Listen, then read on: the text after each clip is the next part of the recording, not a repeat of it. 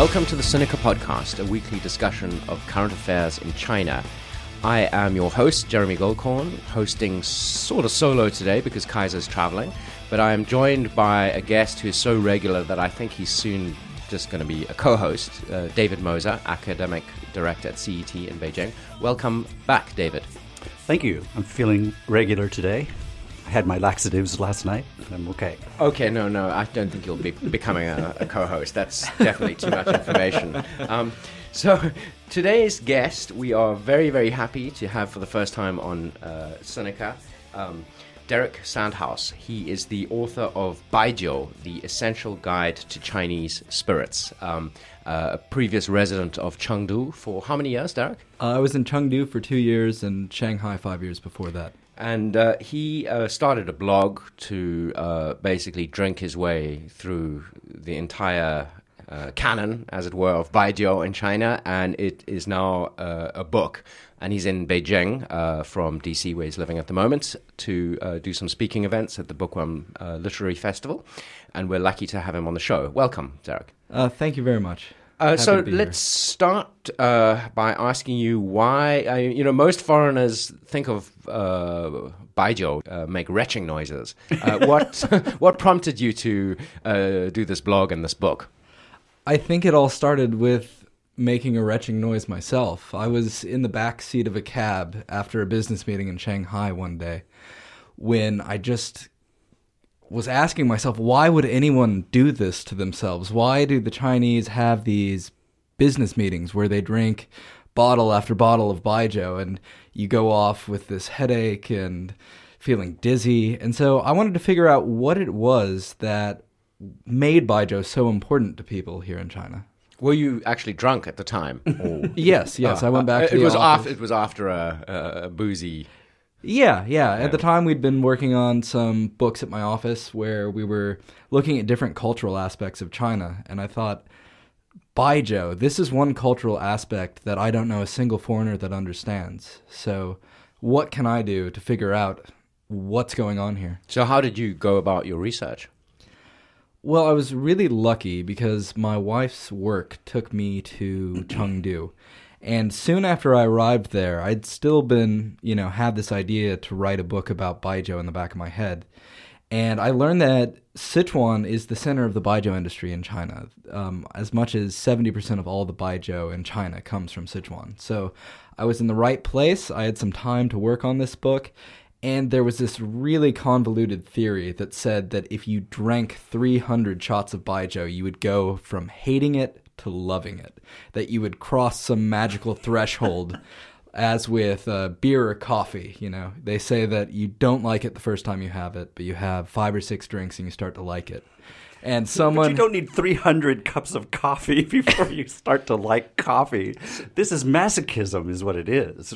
well, at, at cup number number what did you start liking Baijiu? Or do you like Baijiu? I do quite like Baijiu and it happened around cup number 60. And I think that it had less to do with crossing any amount of volume. I don't think there's a volume limit to how much you have to drink to like Baijiu. I think it had more to do with finding the correct Baijiu for my personal tastes. So, what is that? The Baijiu that converted me was Luzhou Laojiao's Yiwu San, the uh, 1573 national cellar. Ah, that's advertised. You see yeah, this yeah. here on advertisements. Mm. And um, so, uh, what, what? Why do you think this one appealed to you? Well, it had a really complex flavor that's kind of characteristic of the Sichuanese baijius.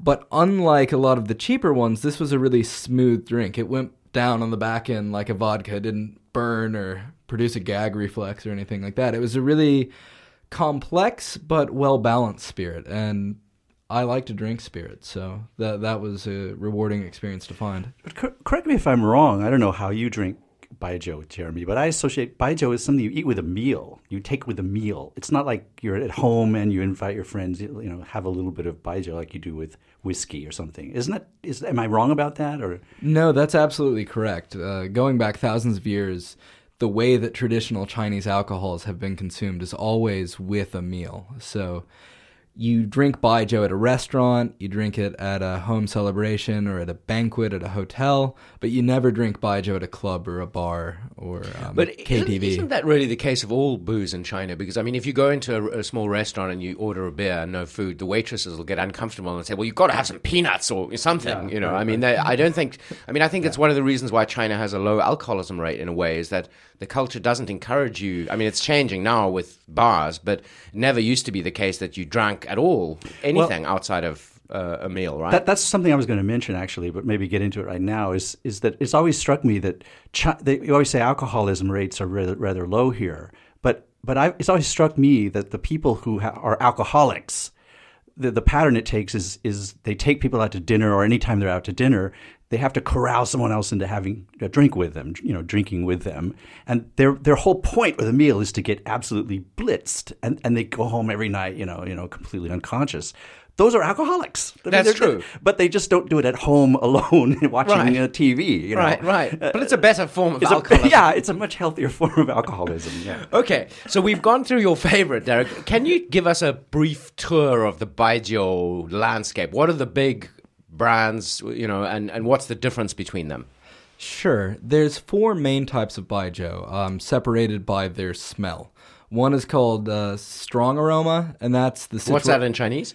Um, that's uh, Nongxiang, uh, and that's uh, that's the kind of baijiu that they make in Sichuan in the southwest, and that is usually made from sorghum that is fermented in these giant earthen pits. And over time, the microorganisms in the fermentation are supposed to seep into the mud walls and turn that pit into a device for fermenting future generations of the alcohol. And that uh, baijiu has a very um, fruity and a very spicy taste. So it's similar a lot of times to bananas or pineapples in the in the principal flavor that you get. So, what are some of the main brands? Um, some of the main brands for strong aroma are Wuliangye, Jiannanchun, Shui Jingfang, um, and there's countless others. Okay. But those are the big ones. so, that's category one. And That's category one. Then across the border in Guizhou, you have what's called sauce aroma or jiangxiang, and that's uh, the baijiu that uh, is most famous by Guizhou Maotai, uh, the official party baijiu since the times of Zhou Enlai. And that is also fermented in pits, but stone pits instead of uh, mud pits. And this has a very complex flavor as well, similar to fermented beans, and uh, it can also get quite acidic because it's uh, it's distilled in several different cycles. Um, up in the north, where we are now, uh, we are at the center of the light aroma baijiu industry, and that's uh, Qingxiang, and uh, is the principal light aromas, argos. Yeah. Interesting. yeah, because uh, and other light aromas tend to be much more mild in their smell than the southern baijius, and the flavor is not as powerful or as layered as some of the other ones. So it tends to have kind of a mild floral sweetness, um, not as fruity as some of the Is, southern is, ones. none, is that any related to alcohol content? In other words, the nongxiang thing is that the most alcohol, or is it has not related? No, it's only related to the flavor and smell because um, Erguotou and uh, another relative of that, the Laobaigan, is uh, often bottled at 65 to 70% alcohol by volume. Whereas in the South, it's more common to be around 50 to 55%. percent mm-hmm. So it's it's only related to the flavors, and those flavors in light aroma come because it's fermented in stone jars. It, it might be interesting just to tell listeners what why it's called Erguotou, because a lot of, a lot of people don't know that. A- And if you're not a you know a, a Beijing resident or familiar with the city, Erguotou you know is the very powerful forty to almost sixty percent, depending on the brand, alcohol, and it, it is basically the drink of Beijing. Yeah. And it's cheaper than water. Um, It is, yeah. and less polluted, right? yeah, clearer. That, well, you know, if it can Probably survive in healthier. Erguotou, Probably yeah. healthier than water. yeah. So why is it called Erguotou? Um, it's called Erguotou, which means two pot head. yeah, the second pot head. second Right. pot, And the reason that it's called Erguotou is because back in Beijing during the Qing dynasty, when this style of light aroma was invented, they were using pretty rudimentary uh, pot stills. And when they were distilling it, um, to distill something, you have to heat up the alcohol until it turns into a vapor, and then you cool it back down into a liquid. And so you cool it by running it through a pipe that's submerged in water. Uh, I'm sorry if this is getting too technical. No, no, no, no. But- it's fascinating. Um, when it goes, so what would happen when they were distilling things is that the water that they were using as a coolant would heat up. So they would have to continually be replacing the pot of water with fresh water to um, continue cooling down the spirit. And the second pot of water was supposed to contain the best quality spirit. So the Erguotou is the second pot in the distillation process. Okay. Wow. Okay, so then we've got one more category, right? Yeah, the final category is rice aroma. Almost all of the baijiu in China, probably 95%, is made out of sorghum as its base. Rice aroma is the only baijiu that's made entirely from rice and glutinous rice, and this is really popular down in southeastern China.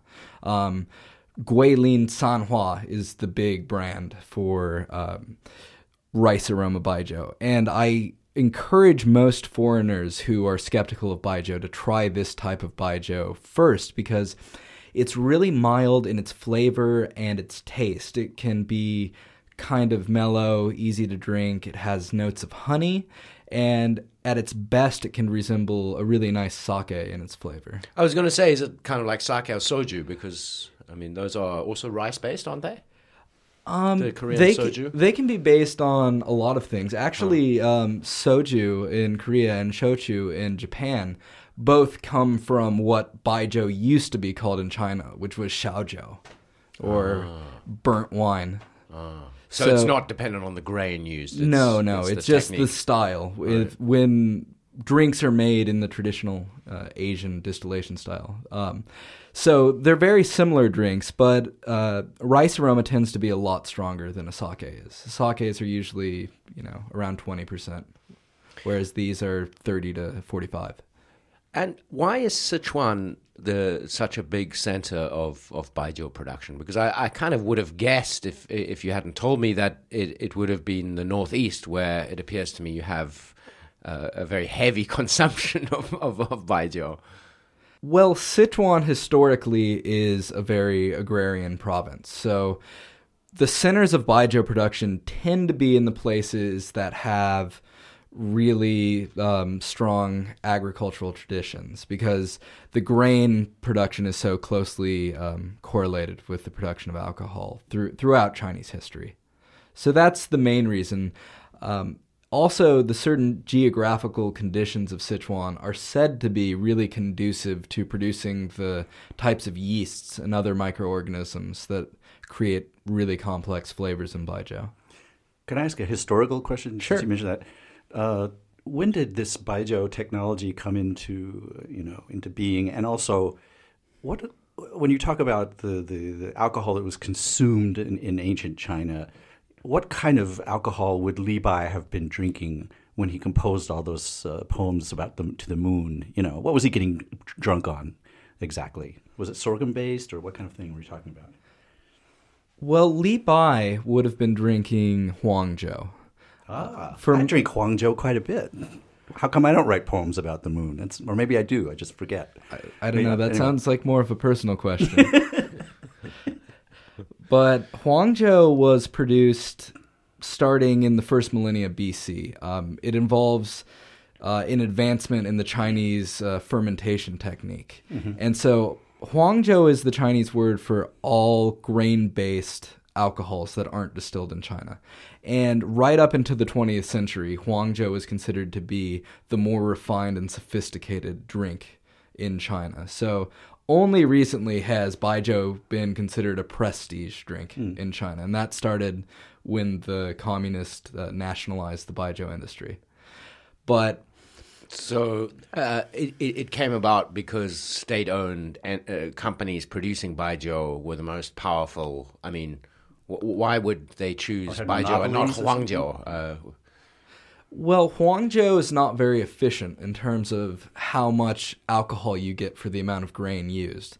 So, f- for the party, it was really important early in their um, reign to uh, conserve grains to feed more people. But also, another element to it is the fact that because Huangjiu is considered the drink of the aristocrats and the you know imperial ministers, um, Baijiu was considered more of the drink of the working man and the farmer. So when there was a proletarian revolution, it propelled the drink of the everyman up to the forefront. So, and now are you not getting Huangjiu companies marketing themselves by saying this used to be, this is the stuff Li Bai dr- drank, this is the stuff the aristocrats used to drink? Because, I mean, that is a, a sort of a positioning strategy of all kinds of alcohol, I- I- even in, Right, in, in yeah. China, even now, you know.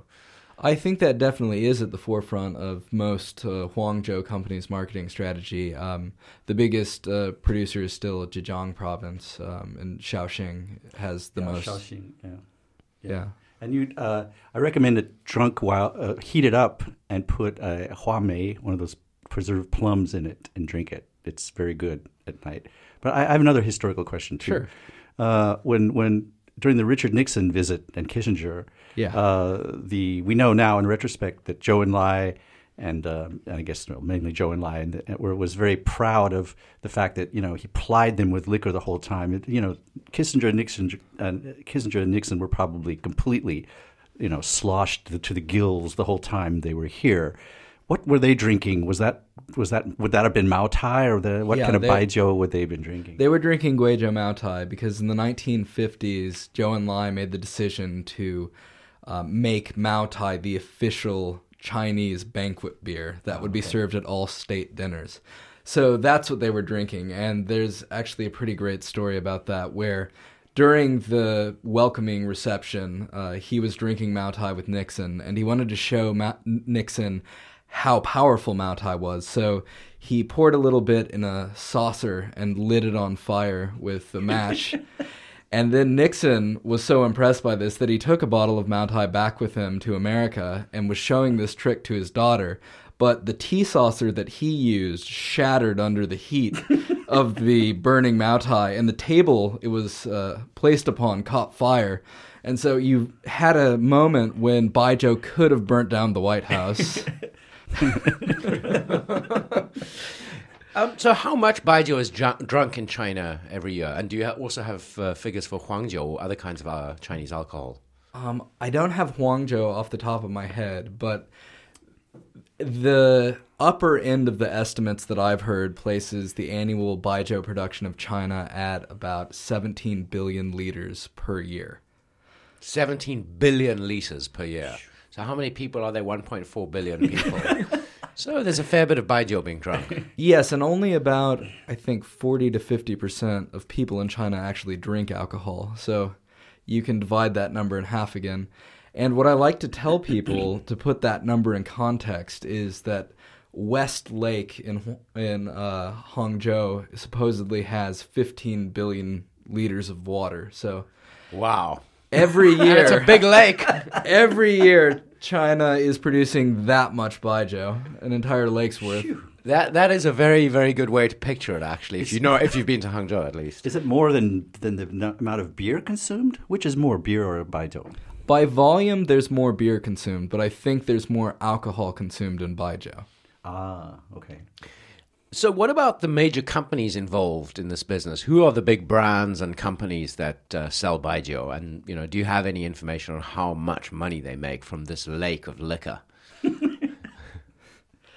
Um, off the top of my head, I don't have their sales figures, and a lot of them are pretty tight-lipped with these figures because they don't like to draw a lot of attention to themselves. Right. Um, Guizhou Maotai, who has always been the most profitable Baijiu brand in China, in in large part because of their connection with the party, um, reported this year that they grew their business by nine percent, which was the first time their growth has dipped below double digits in a very long time. Because of Xi's austerity campaign, I suppose. Exactly. Right. Yeah.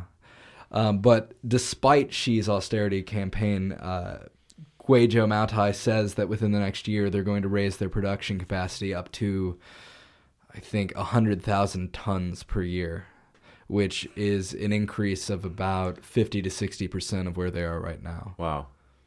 Uh, and what about the other companies? Um, the, big other companies? major ones, I think the biggest producer of baijiu in China right now is Wuliangye in Yibin. In Sichuan. In Sichuan, yes, and they are producing a strong aroma that's made with five grains, hence the name Wuliang. Um, and that's made with sorghum, rice, glutinous rice, corn, and wheat. And they are considered to be the leading strong aroma category. Other major players include uh, Luzhou Laojiao, um, Shui which was And they're, they're both Sichuan based. they're they're both in Swi- Sichuan as well, and uh, Shui Jingfang is interesting uh, because they were purchased in 2006 by Diageo, the world's biggest spirit company. So, if you're looking for which Baijius have the most international investment, uh, Shui Jingfang is definitely at the front of the pack. Okay. What about uh, in the north? I mean, is Erguotou a, a, a significant player? Oh, Uh, absolutely. And which Erguotou are we talking about? The Red Star or? Well, I've seen contradictory numbers, but Erguotou um, has been led for most of its history by Red Star Erguotou, which was the very first business registered in the People's Republic of China. And I, it's good to know that the leadership had their priorities straight. well, according to the story, when was that? That was for the very first National Day celebration. Apparently, they took a bunch of distilleries throughout Beijing and just threw them all together in a mad mad dash to get Baijiu ready for the ceremony. For 1949, October 1. yes. Oh, wow. Yes. Oh, wow. So that's how Ar- Red Star Erguotou was created, and that you know patriotic pedigree has served it well. You can find it anywhere at any corner store, anywhere in the country, And it's delightfully cheap. and it's really cheap. And It's the favorite tipple of my father in law. Um, Niulanshan right now is considered. I think they in recent years have surpassed Red Star in terms of their profitability. Right, Niulanshan Erguotou, right. They- they've always advertised very, very heavily, at least on Beijing uh, radio stations. Um, considered a more refined and certainly mid to upper level um, northern baijiu. There's a couple that are really famous. One is Xifengjiu in uh, Xi'an, and another is um, called uh, Fenjiu, which is made in uh, Shanxi province. Fun as in what? Like, uh, like the like a like the Sunday. jiao, like oh oh oh yeah okay like particle. yeah fun yeah, Yeah. Particle booze, Particle booze. powder booze powder booze. So now, as a foreigner, a, a rather unusual foreigner who has uh, uh, become a Nice of you to convert say. uh, to Baijiu, um, uh, how do you find the reaction of non-Chinese people generally to your evangelizing activities? Well, I would say that in general, people have been remarkably open minded. Um, but at the same time, most of the people I meet are self selecting who come out to my tastings interested in knowing more. So they're already going in with an open mind. A lot of people have questioned my sanity, particularly in the early stages. A lot of people say that they would never like a baijiu, but certainly when I'm able to present them with baijius that I think are more appropriate to the foreign palate, most people have responded positively or at least said, "Oh, that's better than I was expecting." Um, and do you think it might ever be something that people don't uh, drink without food? Because I mean, say in my own case, I actually uh, am, you know, on your side in a way. I mean, I, I I've grown to like baijiu. Uh, maybe I just like it because it's strong, but um, but I, I've I never drink it without food. Um, and I do drink other drinks without food. I mean, do you think it it might actually become a drink that somebody might order in a bar?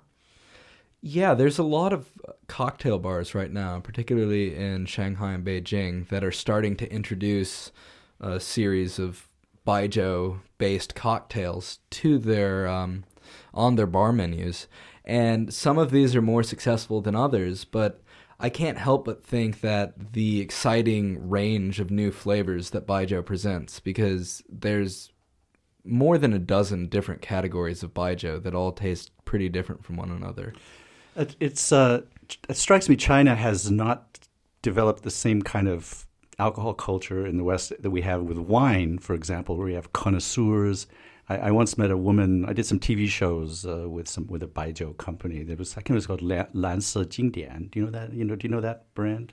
Um, Very hoity-toity looking brand. A lot of advertising. I A lot know- of I know the advertising, advertising. yeah. that I've was never drunk it. probably Yeah. uh, Yanghe. Yeah, yeah, yeah. I think that's right. that's yeah, I went to their factory. I actually had some of their undiluted stuff, which was like Yeah, they're out in Jiangsu. Yeah, but anyway, there was a woman there in her fifties who could, with a you know with a blindfold, could taste any kind of baijiu and tell you the grain, uh, the grains in it, the alcohol content, and these five flavors that you said. Are the four? Was it four? Fl- five. Four Um, five grains. yeah, five. No, five different uh, Oh, degrees. A nongxiang. Yeah, yeah. There's four main yeah, types of she could she could do that very well, and it struck me. You know, this is like wine, but there's not a culture of this. But but about a couple years ago, I was at a friend's house, and they brought out. So I got a special occasion where old friends brought out something, and it was a bottle of Erguotou from the 1980s. Mm-hmm. It was like an 1882, and the original, and, and you know, you see it, and it's this iconic label, and and that's really from the 1980s, and and I, I was amazed. You saved this all of these years because usually the idea in the 80s was if you had a bottle, you would drink it instantly because you know that's the purpose. What's why would you save it? But he said, you know, no, I want to save it for to age it. Is this a new? I mean, is that a legitimate idea? The same as an aged wine, a fine wine, or is this? I mean, does Baijiu apply to this, you know, standard of aging the way that wine does, or what? Yeah, most really good baijius are aged for between three and ten years. Ten years, really? It can be, Oh. um, but there's a limited return to aging that takes place in the bottle. Most of the important changes that happen in the aging process have to happen um, in with a material that allows in more air. So they're in the vats. They're aging yeah, ten yeah, years. they they age them in big stone or ceramic vats most of the time, and these are usually buried underground or in caves where they are don't have a lot of sunlight to Mm-hmm. kind of spoil them. So, but but is this a relative? How long has that been the case? Is, or is this? I mean, are there people who, in fact, can taste a baijiu and say, "Ah, yes, this is you know vintage or something, or they're aged for so many years and so on and so forth." I think among people within the baijiu industry, that level of knowledge is pretty standard. But among most average customers, there's not much of a culture of connoisseurship. And what you have to remember about China is that, unlike you know Europe with whiskey or wine, that culture of connoisseurship is a few hundred years old. Whereas in China, it hasn't been until the 1980s or even the 1990s that Baijius from other parts of the country were widely available to your average person. So most people in China have only just started tasting the kind of Baijiu that they're making halfway across the country. Mm-hmm. You have a question? I can ask that. Please Yeah, do. sure. Another famous baijiu drinker is Deng Xiaoping, right? Supposedly he drank, I guess, breakfast, but certainly every day, lunch and dinner and everything. Do What did we- he drink? Uh, yeah, well, that's a good question. I'm, su- I'm sure he drank something from Sichuan, right? But also, I mean, we, we talk about the health benefits of wine, you know, and everything. Do you think there's uh, health benefits of a glass of, a, of baijiu lunch and dinner, or, or how do you feel about that? Well, I can actually answer both of those questions with uh, an anecdote from the same day when I was visiting the Guizhou Maotai. Oh, I thought you said you visited Deng Xiaoping. No, right, no, no, no. I was visiting there, and they have a museum there with pictures of all the famous people who love Guizhou Maotai. Uh-huh. And there's this fantastic picture of Deng Xiaoping drinking Guizhou Maotai with his like seven or eight year old grandson. Mm-hmm. and uh, yeah, I guess they start them early in Sichuan. But one of the things that Guizhou Maotai prides itself on is that it's very good for your health. They say it's good for your liver, that it makes you healthy on the inside to drink Guizhou Maotai. And they also say that when you drink Guizhou Maotai, it's impossible to get a hangover. Is that true? In your experience? Well, the damnedest thing happened when I was there. I drank all night with these guys, and they didn't give me any water. And I woke up the next morning feeling great. I So don't know if that was coincidence or maybe they were giving me some fake baijiu or something. So do you think we can also believe Chinese people when they say that uh, you know Deng Xiaoping was a chain smoker his entire life? Uh, in the uh, excellent uh, and succinct um, uh, phrasing of I think was it Senator Jesse Helms who said that chain smoking communist dwarf. Maybe chain smoking is healthy too. okay.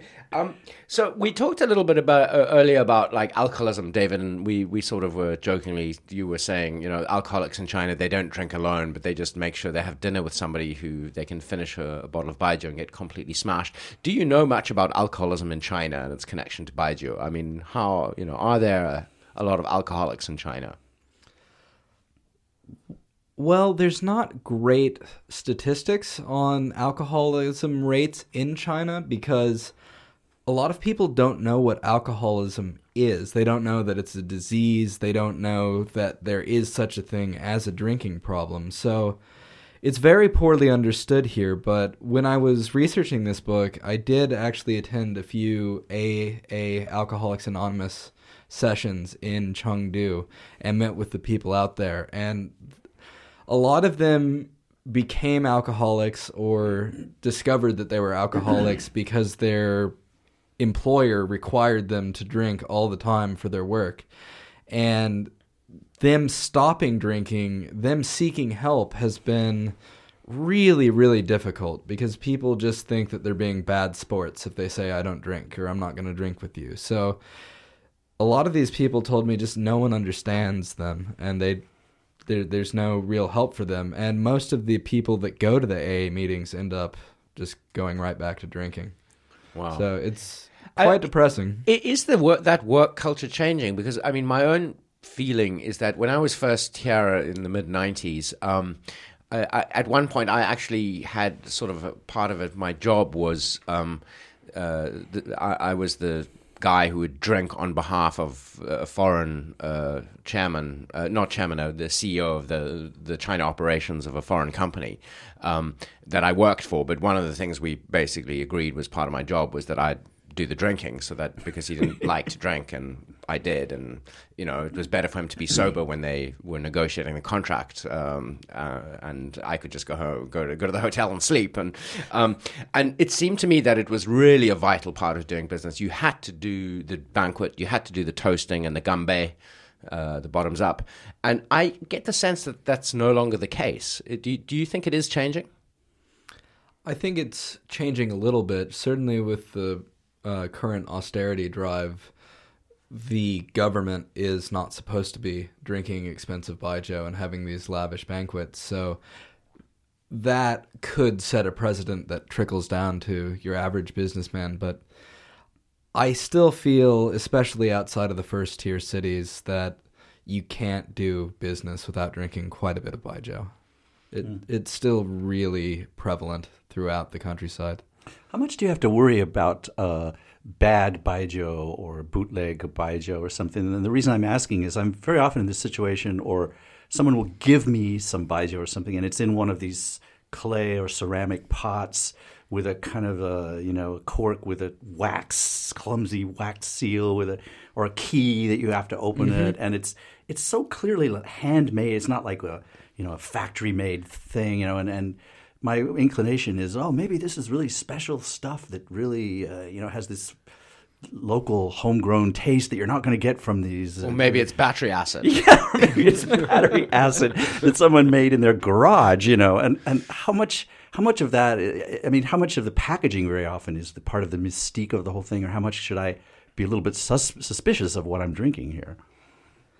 Well, certainly a lot of the brands have invested in these really elaborate, hard to open baijiu bottles. Yeah, really ridiculously Yeah, hard really to- difficult to open. I think Wuliangye is the most notoriously difficult to open. It takes Oh, yeah. 20 steps and a Yeah, they- blowtorch and jackhammer to get the baijiu out of the bottle. Um, and the reason for that is they want you to break all of this packaging so that it can't be reused, and they someone can't take the bottle and fill it back up with cheap baijiu or Oh, that's something. that's fake. intentional then. huh? Yeah, yeah, it is uh, intentional, but part of the problem is if someone is going to go through the trouble to do a reasonable fake of your baijiu, they're probably have the wherewithal to copy your packaging as well. Even easier than the the alcohol itself. Yeah. Right, but I don't know that worrying about fake Baijiu is any bigger of a concern than fake anything else, you know, from food to I don't know. Yeah. Do you, do you have do you know do you know how many how many uh, any idea of how many kinds of baijiu there are in China? I've seen estimates of the numbers of different brands of beer in the world, and they're astronomical. Tens of thousands of brands. Is it China? You know, a hundred, a thousand, two thousand, three thousand. The most recent estimate that I've heard is that there are around 10,000 distilleries in China.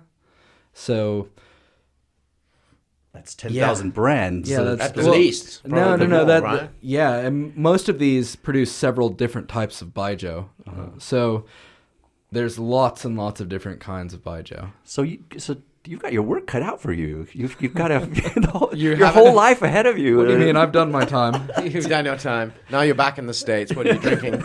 you're drinking bourbon now. are? Is that?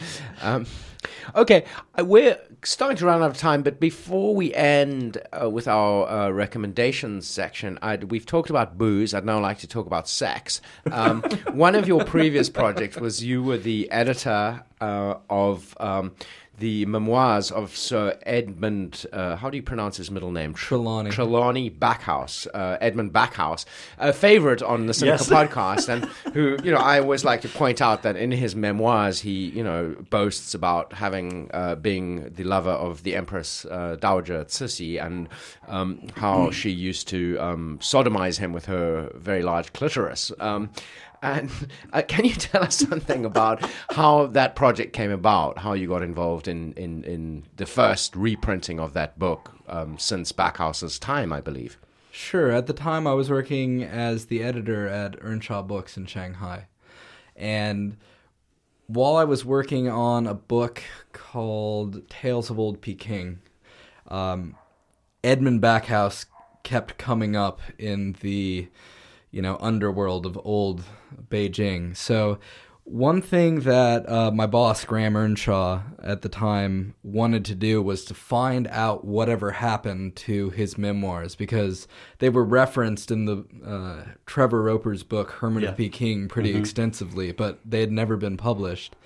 So my job became to track these down. They were still in the Bodleian Library at Oxford, and we got we ordered a copy of it. Um, we reached out to Edmund Backhouse's surviving relatives to get their permission to publish it.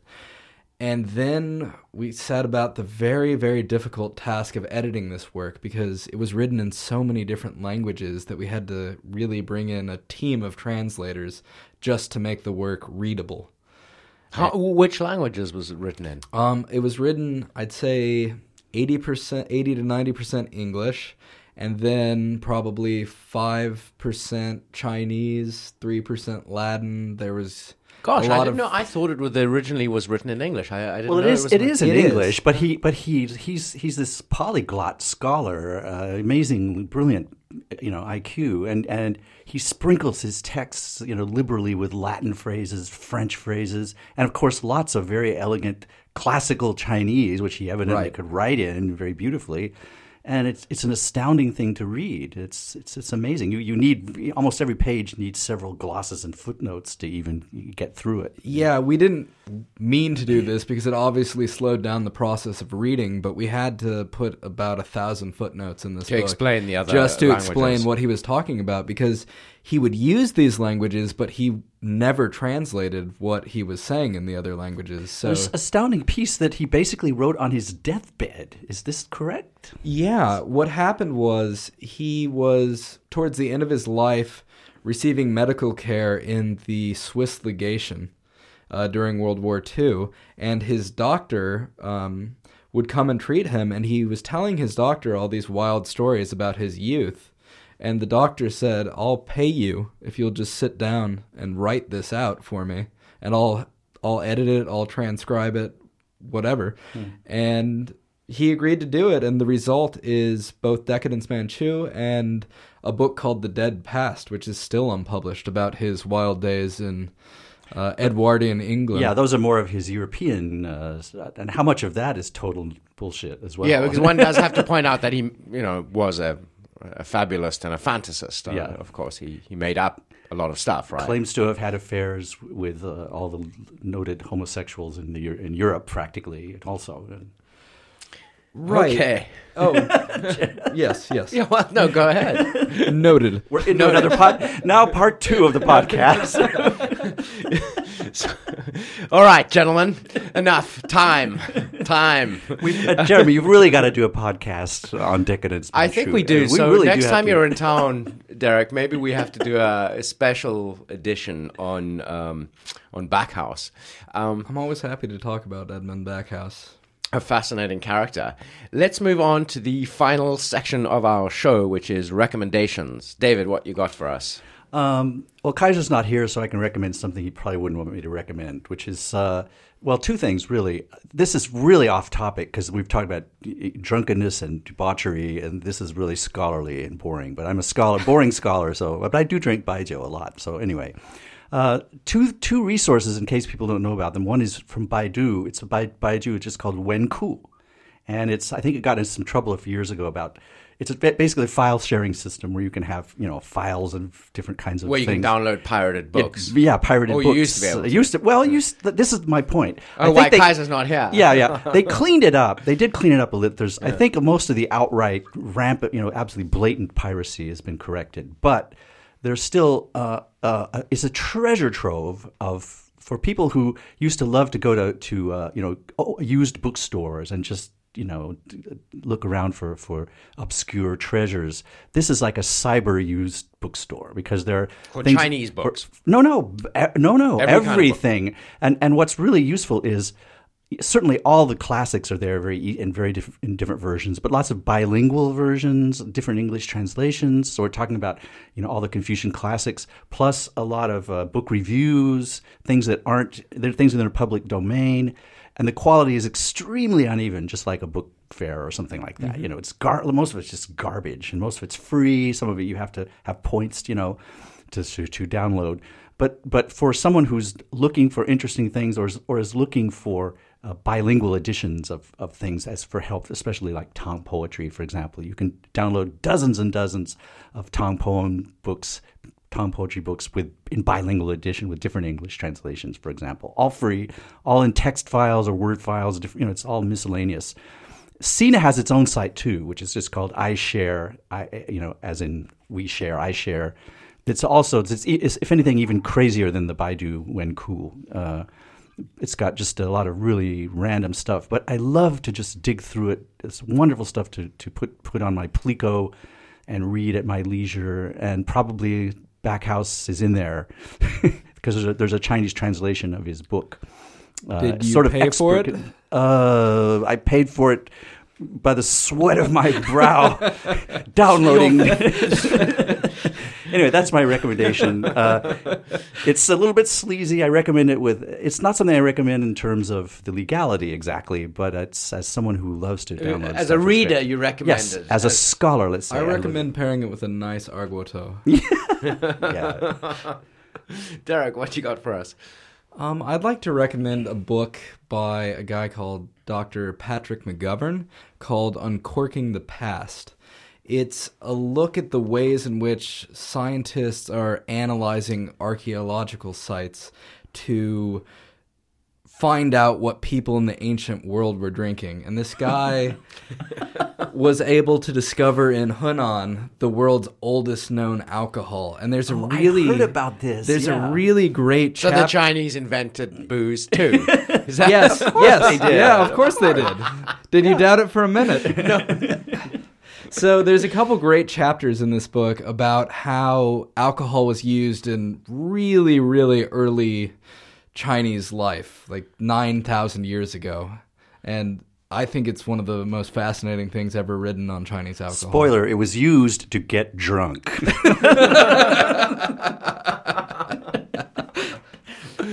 Well, I'm just going to have a very quick recommendation. And I think people who are, you know, frightened of baijiu are wussies. And if you live in China, you should try Erguotou because Yeah. I think, and the way to try it is with hot pot, with uh, especially northern style hot pot. You know, shuan yangrou, lamb dipped in, in in hot water and broth. Uh, and just a little bit of Erguotou if you are scared. But uh, with the food, I think it's it's really a good introduction to why one might want to want to drink it. Great. And, Totally and agreed. In general, I would recommend pairing baijiu with the local food of uh, where the baijiu is Yeah. produced because Sichuanese baijiu goes really well with spicy food. Northern baijiu goes really good with you know something more Right. salty, savory. Well, that does make sense. Okay. Uh, David, Derek, thank you very much uh, for joining us today. And uh, to all of you out there, we will uh, be back next week with another scintillating edition of the Sinica Podcast. A more sober edition. A more sober edition, possibly. Well, we'll see. it's 再见。